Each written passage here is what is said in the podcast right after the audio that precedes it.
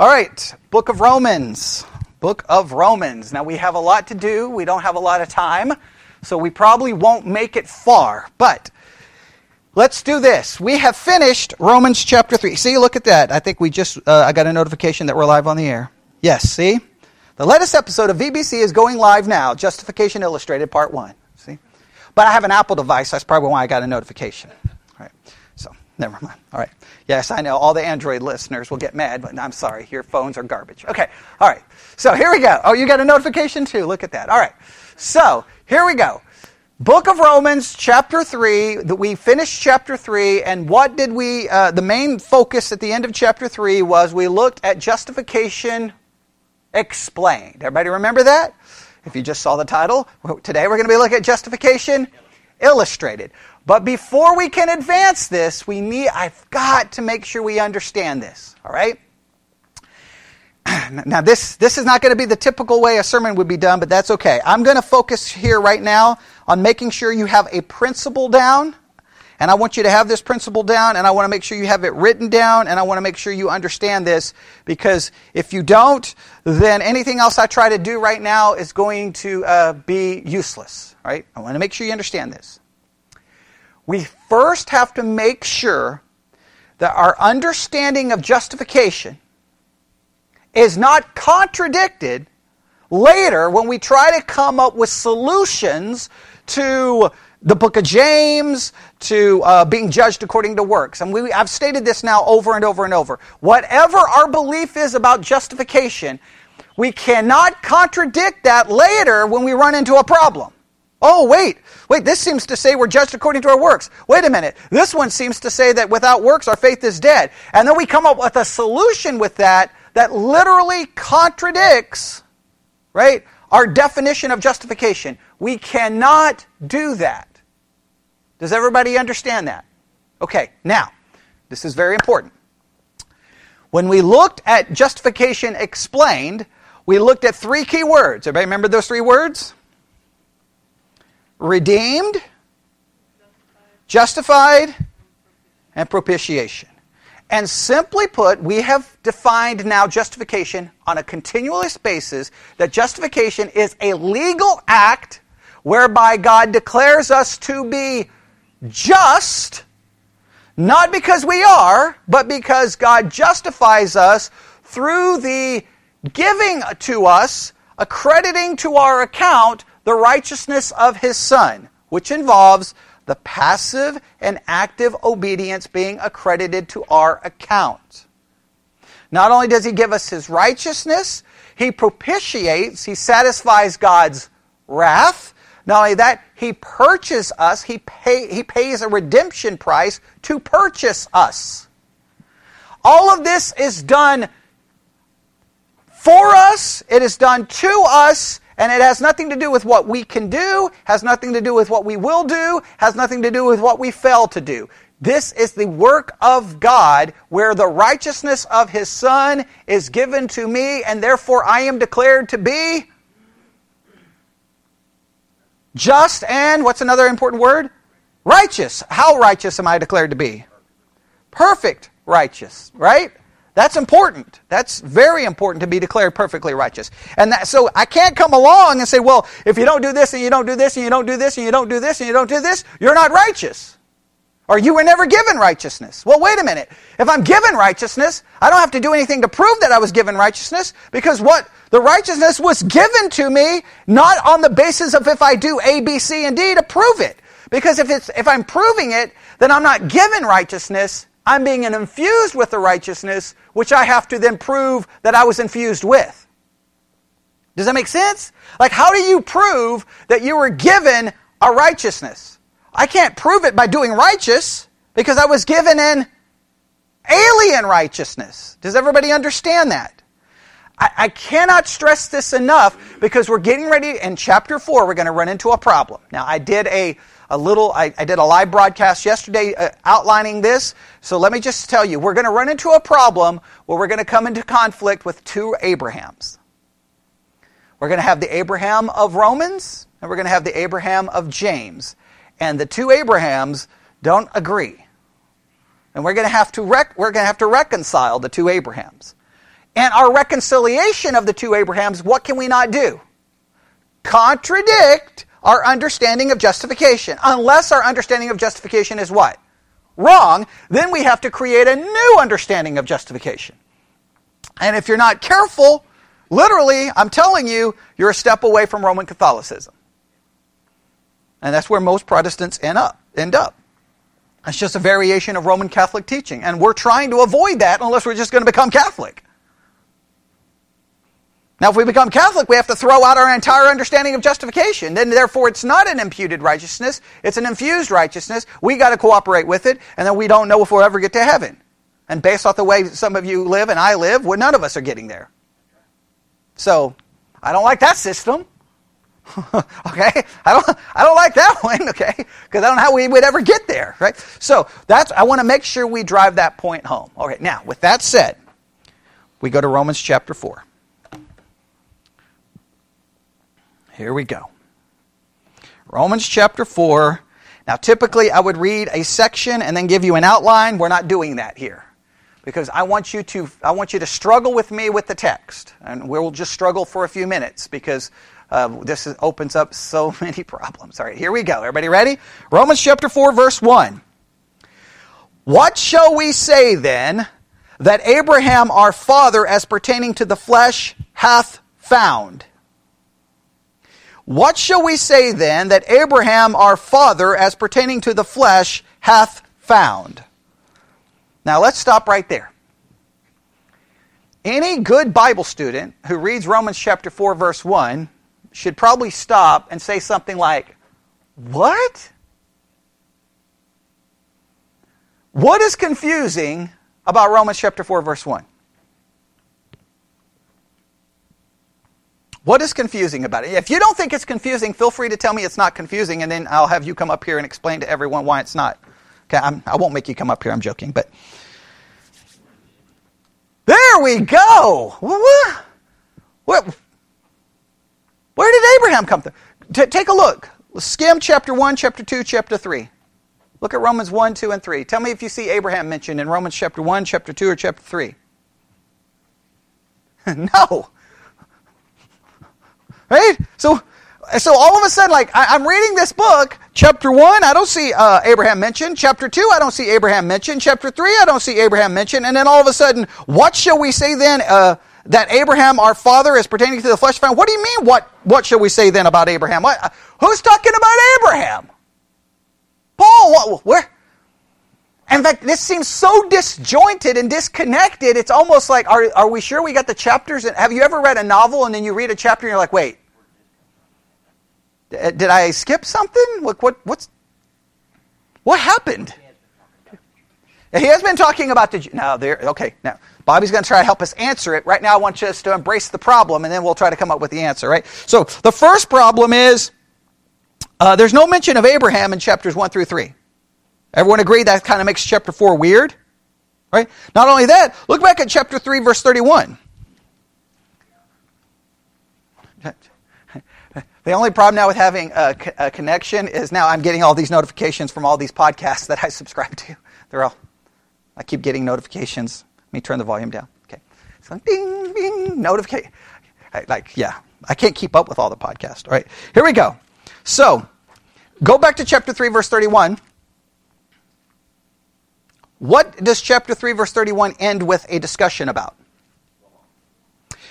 Do we then make void the law through faith? God forbid, yea, we establish the law.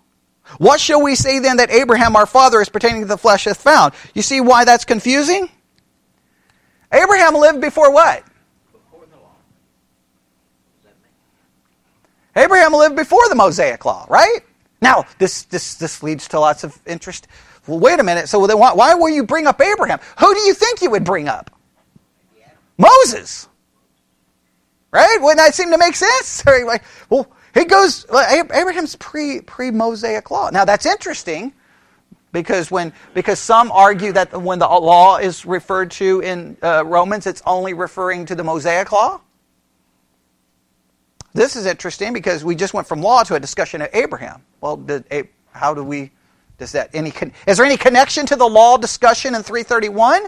In chapter 4, or he's just completely changed the subject. It's, it's abrupt, it seems odd, it seems confusing, and we have to try to figure this out. All right? Um, it almost feels like, uh, tell me if you agree, what shall we say then that Abraham our father as pertaining to the flesh hath found? It almost seems that what Paul's doing in chapter 4 verse 1 is anticipating He's anticipating that after people read chapter 3, and what's the, been the emphasis at the end of chapter 3? We're not justified according to what? The law. We're not justified according to law. We're not justified according to law. We're not justified according to law. It's almost like he's, he's anticipating that the Jewish audience who reads this will say, wait, wait, what about Abraham? It's almost like he seems to be anticipating it. And if he is anticipating, then that, that may explain why the, the, the subject changes. But it still brings up to me, if he, if he thinks the discussion here about the law possibly will get the Jews to think about Abraham, that seems to think that the word law carries a broader meaning than just the Mosaic law. Possibly. I'm just throwing these things out. All right? So let's do this. Let's try to figure out why Abraham is here. Why Abraham is being mentioned, okay? We, we kind of see where, why there's a problem. He's not mentioned in 1 through 3.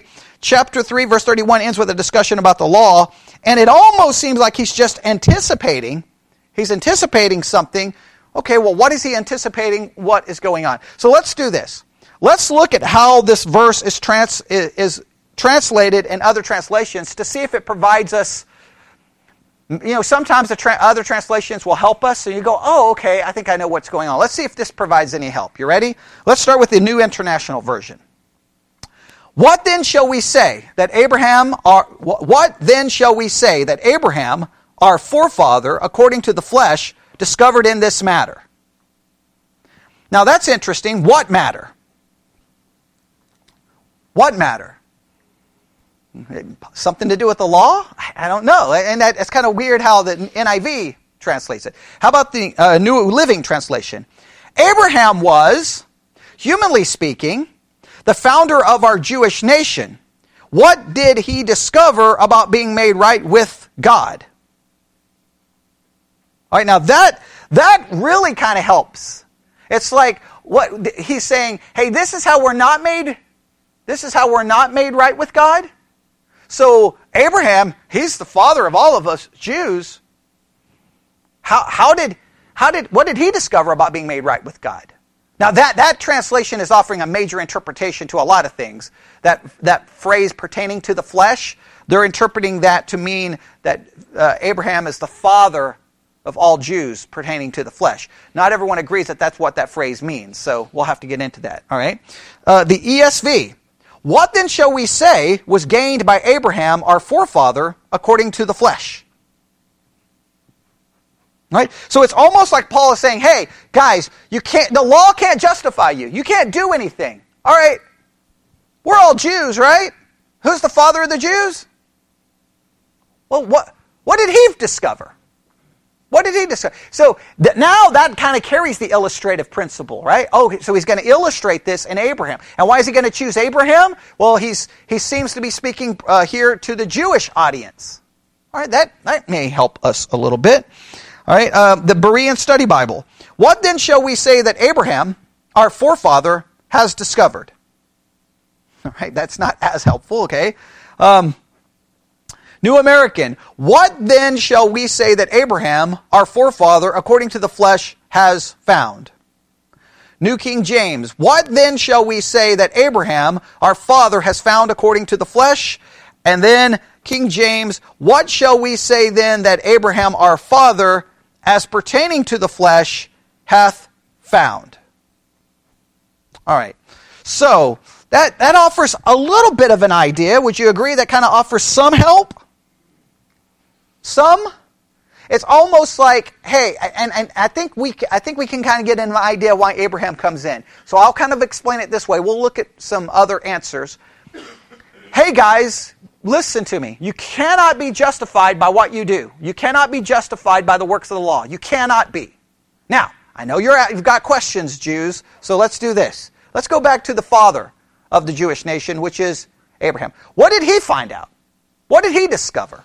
Let's go, let's go, let's go study him and see what he does. Did he discover the same thing or did he discover something different? That seems to make some sense. Agreed?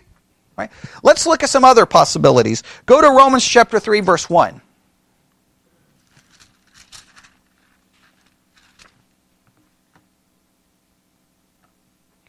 Romans chapter 3, verse 1. What subject comes up in Romans chapter 3, verse 1? Circumcision.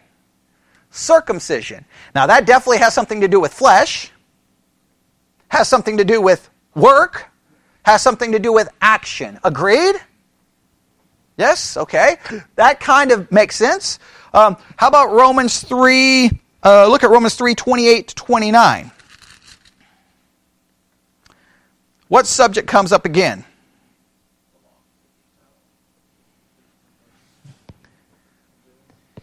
Therefore, we conclude that a man is justified by faith without the deeds of the law.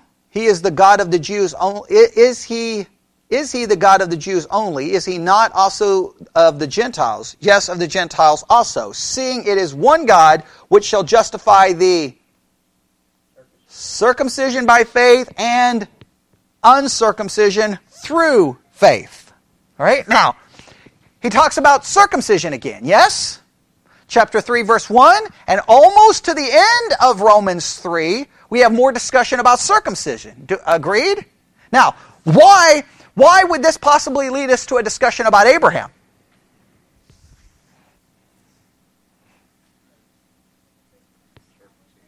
There we go. Circumcision is established under Abraham. It's given to Abraham. Yes, Genesis 17. Genesis 17. Genesis 17. Okay, that doesn't register with anybody. Write that down. Genesis 17. You'll, you'll see why this is important, all right? Genesis 17. I think it's verse 11. I could be wrong. Let me look here. I thought when I said 17, I was going to get, oh. And I got, yeah, so. Okay. I, I was looking for, oh. And y'all looked at me like, yeah, big deal. 17. Who cares? Okay. Yeah. Remember, uh, one of the key elements of understanding the Bible is understanding where events occur in their time, right? Timelines. It's very important to this whole story, but okay. Uh, if we go back to uh, Genesis chapter 17, um, God renews his covenant in chapter 17. We go to verse 9, and God said unto Abraham, Thou shalt keep my covenant, therefore thou and th- thy seed after thee and their generations. This is my covenant which ye shall keep between me and you and thy seed after thee. Every man child among you shall be circumcised. I, um, I believe that may be the first use of the word in the Bible. I believe. I could be wrong, but I believe it's the first time it shows up. Um, and you shall circumcise the flesh of your foreskin, and it shall be a token of the covenant betwixt me and you. All right? So, would we say circumcision is directly linked to Abraham?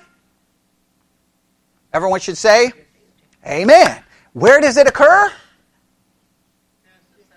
Genesis 17. Write that in big letters, circle it, 13 exclamation points just to make Stacy mad, okay? Right? She's like, one exclamation point. Multiple exclamation points does not intensify. It does to me. Make 13 of them, okay? All right? 13, right? Because it's important. You'll see why. Now, another important thing, please note. When God tells Abraham to do the covenant, to, to do circumcision, is that a law? He tells him to do it, right? So I think we could call it a law. I, I think it's, it's, I think it's, I think this is important because what I want you to see, remember, within the Catholic commentaries on Romans, whenever it says we're not justified according to the works of the law, they reduce that to that's only pertaining to the Mosaic law. Period. So, yes, you're not saved by keeping the Mosaic law, but you are saved by keeping the law of Christ. Well, wait a minute. Is, is Paul now bringing in the concept of law involving even that that precedes the Mosaic law? Does that make sense? Just, just keep that in mind because as soon as they talk about circumcision, he then talks about what? That we're not justified by the works of the law. And then he mentions circumcision, correct? In chapter 3. All right. Just keep that in mind. I know, I know I'm throwing a lot of concepts out of you. So I think that Abraham shows up here for two reasons. All right. Here's the two reasons I think Abraham shows up here. Number one, he wants them to understand they're not justified by keeping the law. And so he wants to bring in an illustration that would have great significance to his audience. The audience is Jewish, at least in part. And what if there, why not start back with the father of the Jewish nation? If I can show you that he wasn't justified by keeping the law, that should end the argument, correct? So that's important. Second reason Abraham is brought up is he, he's been talking about circumcision. For the Jew, who are they going to immediately link that to? Abraham. So what, what, why not a perfect time to bring in whom? Abraham. And what chapter does circumcision occur? 17. Right? You still haven't caught on to the significance of that? Okay. Man. All right. Uh, for those listening online, please understand that they're playing dumb just to, uh, to just to make y'all feel better. All right. Okay. Here we go. So, oh man, I got a lot here. Let's. I'm gonna skip. I'm gonna skip. Uh, I've got some commentaries here that try to explain why uh, Abraham is mentioned, but I think I did. I think I did better than the commentary there in explaining it. So, right. I mean, they, they probably state it better, but I think I broke it down as simple as I could. The commentary is a little bit more complicated. So, what are the two reasons we think Abraham is mentioned in Romans chapter 4, verse 1? Okay? Because he's talking to Jews, and if he's going to if he's going to talk about not being justified with the works of the law, he's going to go to the father of the Jewish nation to say, how was he justified? Right? And if he can prove that he wasn't justified by the law, then guess what? Problem solved. Yes? And what's the second reason? In chapter 3, he mentions circumcision a number of times, and who's connected to circumcision? Abraham. And, and Abraham is connected to circumcision in what chapter? Chapter 17. All right. So now, well, that's the first thing. So we have why is Abraham there? Why is Abraham there? Let's go back to Romans 4. Uh, you're probably there. I'm all the way back in Genesis. Here we go. So, first thing we've first thing we've answered is why Abraham is mentioned. Everyone can say amen to that? All right, good. Aren't you glad you came to church to find that out? All right, here we go. What shall we say then? That Abraham our father as pertaining to the flesh. Stop right there. What does pertaining to the flesh mean? All right? Do what? Okay, that, that's yeah, possibly. All right, I'm going to read. I'm going to read a commentary here that tries to answer this, and you're going to note that they, they don't. I don't know if they know for sure either. Okay, there's some confusion here, and again, this is what this is the kind of thing that you may read, and just you may fly right past it. You may not stop and go, well, what is this pertaining to the flesh refer to? All right, let's see what they, they, they offer up. As pertaining to the flesh, the expression is one that has been much controverted. Um, in other words, a lot of controversy about it. In the original, it may refer to Abraham as their father according to the flesh. That is, their natural father or from whom they were descended. Right? So, in other words, this may simply say hey, Abraham, our father, pertaining to the flesh. He is our father pertaining to the flesh. Our, we descended from Abraham. So, what did our father, according to the flesh, what did he find? All right? That, that's one way of interpreting it. Does that make sense? Does everybody understand that way of inter- interpreting it? What's the other possible way? Or it may be connected with hath found. What shall we say that Abraham our father hath found in respect to the flesh?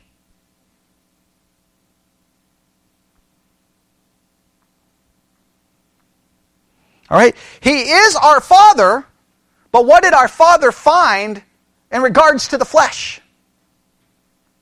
All right, now, what does it mean in regards to the flesh? According to, okay, well, what could that refer to? Miss Gussler mentioned circumcision, right? What did, what did he discover in regards to something done in the flesh, something done according to human work or effort. Now, there's some debate about what this could, could refer to. Um, some refer the word flesh to external privileges and advantages. Others refer to it as one's own strength or power. And others make it refer to circumcision. All right? So, we have a lot here to figure out, yes? All right, so let's look at this. Let me read it again. What shall we say then that Abraham, we know why Abraham is there, right? Now we know why Abraham is there. We think we have uh, two good reasons. Everybody remember the two reasons? One, he's been talking about being justified without the works of the law. And so he's going to go back and say, well, what about Abraham? He's the father of the Jewish nation. What did he, what did he figure out? Second reason, well, he's talking about circumcision in chapter 3. Who's connected to circumcision? And what chapter? Chapter 17. Okay. Keep, oh, keep, all right. Now we have to figure out what does this mean pertaining to the flesh. So let's take a show of hands. Who connects pertaining to the flesh back to our Father? And who connects pertaining to the flesh to hath found? All right. Seth goes with hath found. You don't know? Okay, that's good. I like honesty. Anybody? Abraham our father? Okay. Everybody understand the differences in how to interpret this, right? If it's, if it's to our father, then what does it simply say? Abraham our father according to the flesh. If it's to hath found, then what did Abraham our father find in the flesh? Everybody see the difference?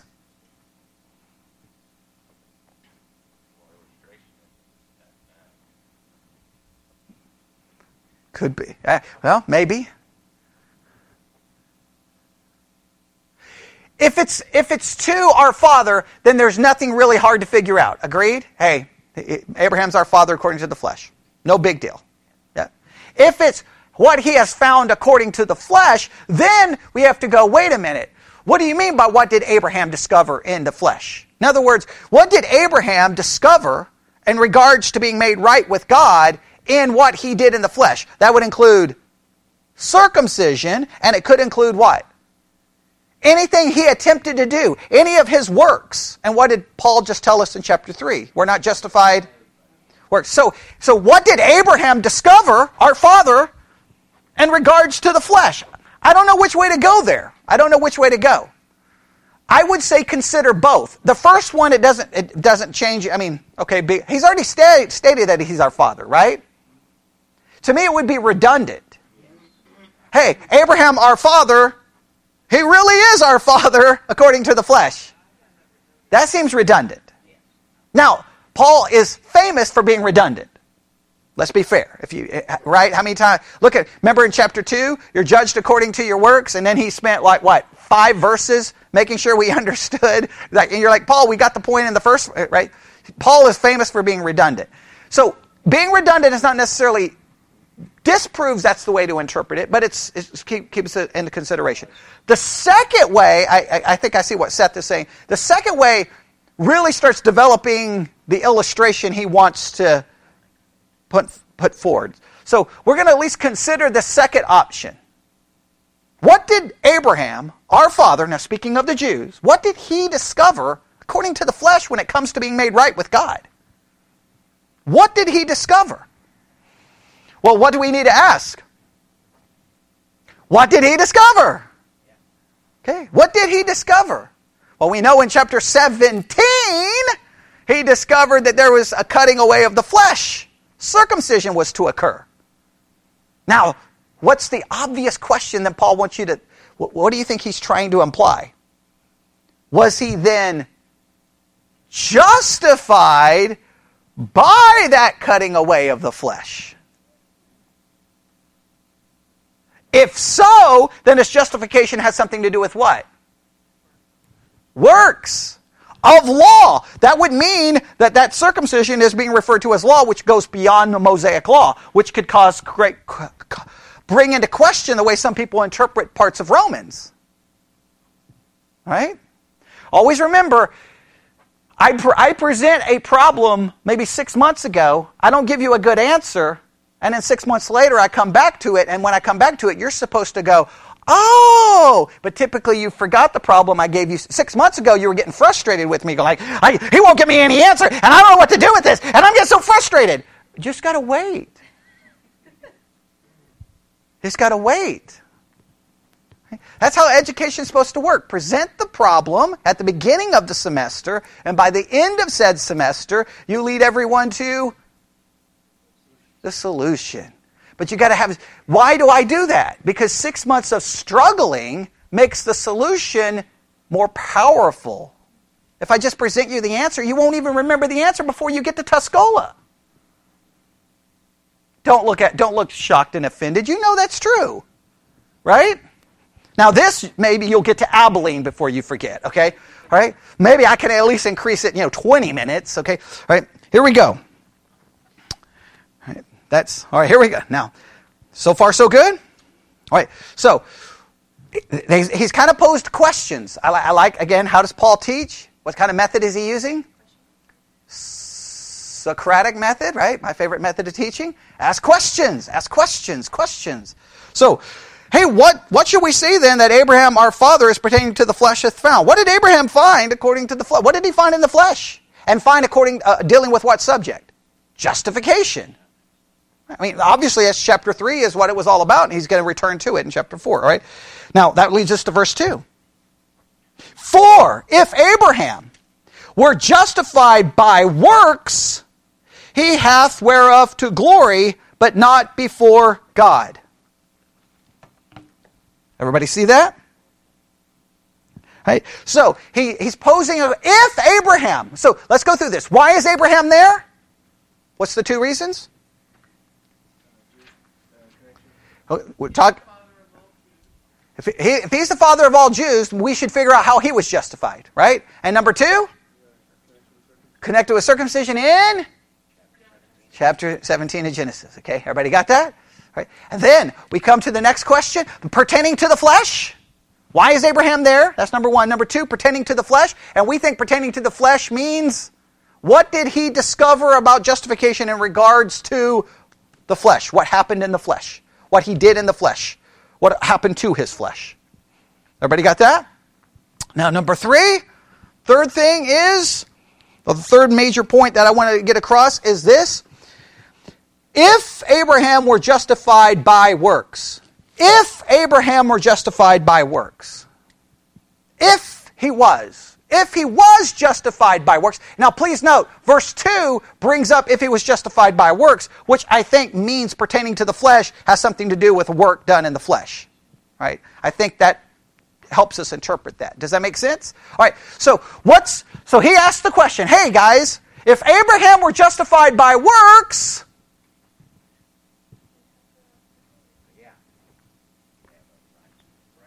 He, and the King James uses uh, what phrase? The right to glory. What's another translation? To boast. If he's justified by works, who gets the credit? Abraham. He gets to somehow say, Look what I did. Now keep that in mind because this, this is what I've tried to say. The evidential argument that works prove you're saved, that leads to who boasting? Now, I know what we say. Well, well, we don't do the works. God does the work through us. Well, if God does the work through us, then all Christians should have the you would think they would have the same amount of works, or unless you're going to say, well, God doesn't want me to have the same amount of works, then who gets blamed for not having the amount of works? Like, that whole system creates like a million questions, right? Hey, well, it's not my works, it's God's works. Well, if it's God's works, why do I have more works than Bobby? Well, God wanted me to have more than Bobby. And then Bobby can say, well, I don't get blamed because God, like, yeah, so that, we don't want that. So ultimately, who's going to take the credit for those works? Because unless you're going to have sanctification being a monergistic activity, which we don't believe it is, well, then you're going to take some credit. See, I, that's the evidential side becomes more about who? You than God. And he's saying, Abraham had no right to. Well, he's saying, if it is by works, then Abraham could walk around and go, Look, everybody, look what I did. And Abraham would have some pretty big things to boast about. Right? Number one, if God was to call me right now, start saying, cut off part of my flesh, I may kind of go, mm, I don't know if I'm that committed. Right? I mean, that's. Okay, especially back then with the medical uh, tools that they had at their disposal. Okay, I don't know if I'm so down with this. Okay, that I think you could brag a little bit about that. Yes, and then what else did he do? He took his only son. Put that in quotations. He had another son, but Isaac is referred to as the only begotten, which shows only begotten doesn't refer to producing, it refers to unique and one of a kind. Remember that when you read John 3:16 about Jesus, okay? All right. But he w- willing to offer him up as a sacrifice. That's something to boast about, is it not? But if justification had nothing to do with the cutting of the flesh or the offering of a son, then guess what Abraham can't do? Boast in regards to his justification. Everybody got that? All right. Now, well, we're running out of time. Running out of time. So we know why Abraham is there. We know the pretending of the flesh. We, we now have considered the question what if he was justified by works? And it would lead to what? Abraham walking around going, Look at me! Look, now you know you say, well, Abraham probably wouldn't have done that. He may not have done it in practice, but he could have been doing it on the inside because there's lots of Christians who walk around thinking how superior and better they are than everyone else. Okay, well, wait a minute. Be careful. Now, this leads us to the next one. Verse 3. He's going to ask another. Man, he's going question crazy, is he not? I love it. I love this. I love questions. Love questions. Okay. Me and Paul would have gotten along very well. Okay. All right. For what saith the. Stop right there. For what saith the Scripture? Now he's going to bring. Now he set up all the questions, right? Now, for what saith the Scripture? This question. How many questions has he asked so far? Count how many total questions? If you look at the text, is it four? Three?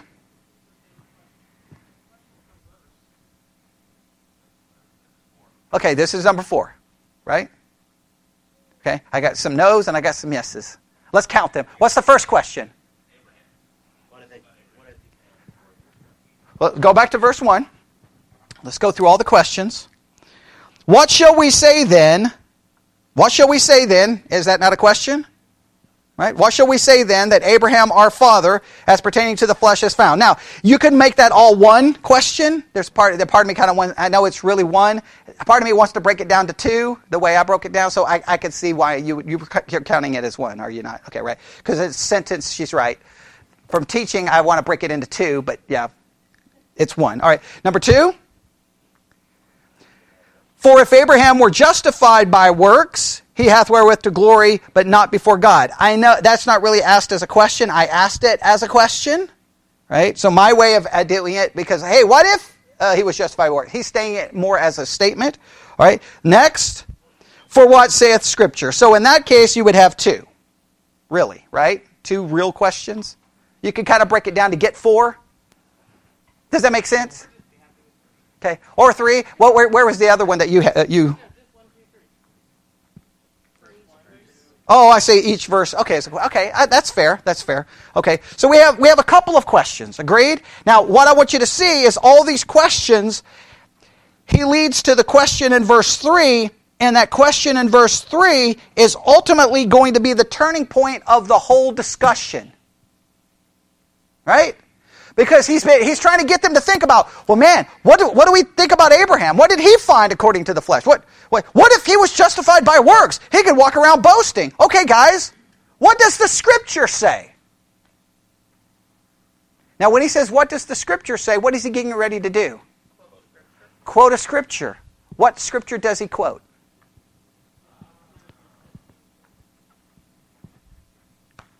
What chapter? Where does circumcision happen? What happens in 15?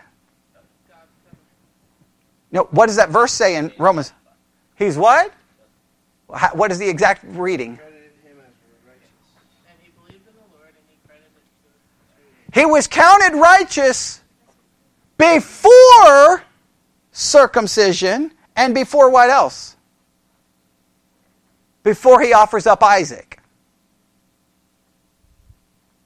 Does that make sense? Okay. Before. Before. The timing here is imp- important. Now, James is going to blow up the time. He's going to he's going to set a time bomb to the time. He's just going and it's going to we're going to get all confused. But at least for Paul, he wants you to know, hey, what does the scripture say, guys? And what are they going to have to say?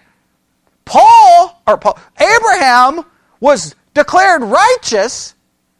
He was justified before circumcision ever happened, before he was even told to be circumcised, before he even offered up Isaac.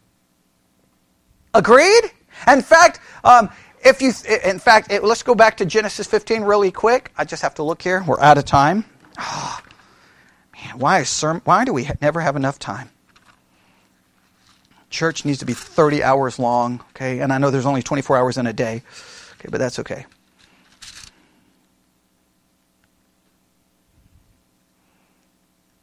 Let me look here.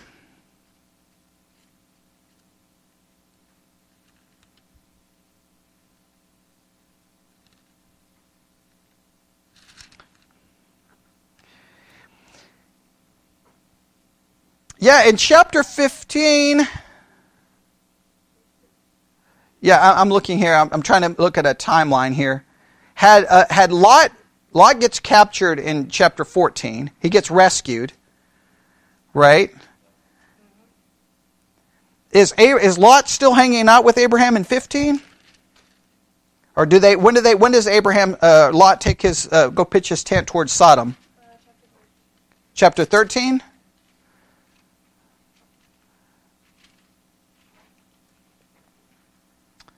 Yeah, and uh, he hears. Yeah, I think he just rescues him, and Lot goes back to that area.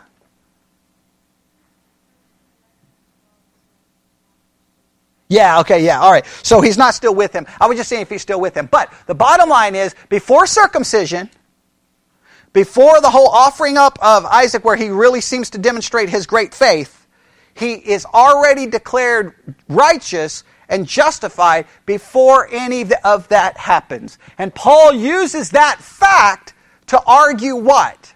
That Abraham was not justified by his actions by the work that he did in the flesh. That involves circumcision and that involves offering up Isaac.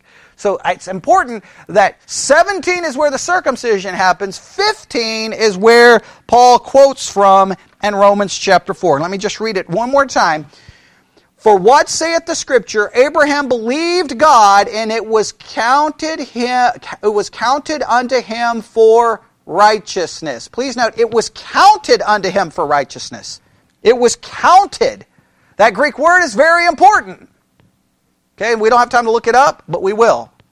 Okay? So what do we what do we establish? Do we know? Uh, let's review. Why is Abraham here? We've got two reasons. Everybody got the two reasons? He's gonna he's going to if we're going to talk about justification not according to works, who's, who's a good person to look at? The father of the entire Jewish nation. What's the second reason? Abraham's connected with circumcision, which is mentioned in chapter 3, and, and, chapter, and, and Abraham is, mentioned, is connected with it in chapter uh, 17 of Genesis. All right? Second thing we talked about, pertaining to the flesh, we interpreted pertaining to the flesh as referring to what? Hath found. Yeah, hath found. Everybody remember that? So what, how did we interpret that? What did Abraham, our father, find in regards to justification in his flesh? Right? Everybody got that? Then we talked about um, the uh, if Abraham were justified by works. If he was justified by works, what would be his response? He could glory or boast. Yes. Then we talked about what saith the scriptures. What saith the scriptures, and what did the scriptures teach? Abraham was justified by faith and counted righteous. He wasn't made righteous. He was counted righteous by faith without what? without circumcision, without doing anything else. So Abraham illustrates the principle that Paul has been teaching in chapter 3. Now, I know what we need to do is go to James and see how James completely blows this up. But we'll have to deal with that later. Any questions? Do you understand now those verses? Someone please say yes. Okay. All right, okay, good. I, I, I can't break them down any more, any more than I have. All right, good. We'll stop right there. Plenty to think about. We got a lot more to work on in this chapter, but we get there because before he's going to go, he's going to jump to David, then he's going to come back to Abraham, which I don't know why he does that, but we'll have to figure out why he does it that way. All right, let's pray. Lord God, we come before you this morning. Everyone in this room must be grateful and thankful that our justification is not according to works. Paul has taught it, Paul has illustrated it. I hope that we believe it, and I hope that we are grateful for it. Our justification has to do with what your son did on the cross, what he did in his uh, active and passive obedience. And we are grateful that that has been imputed, accredited, counted to our account, that we can be declared righteous by faith. It is a gift that should bring nothing but pure contentment in our lives but it's a gift that we often take for granted and we forget about and then spend a life complaining and wanting more. Uh, I hope that we would take this uh, gift uh, and, and cherish it more than we have. And we ask this in Jesus' name. And God's people said,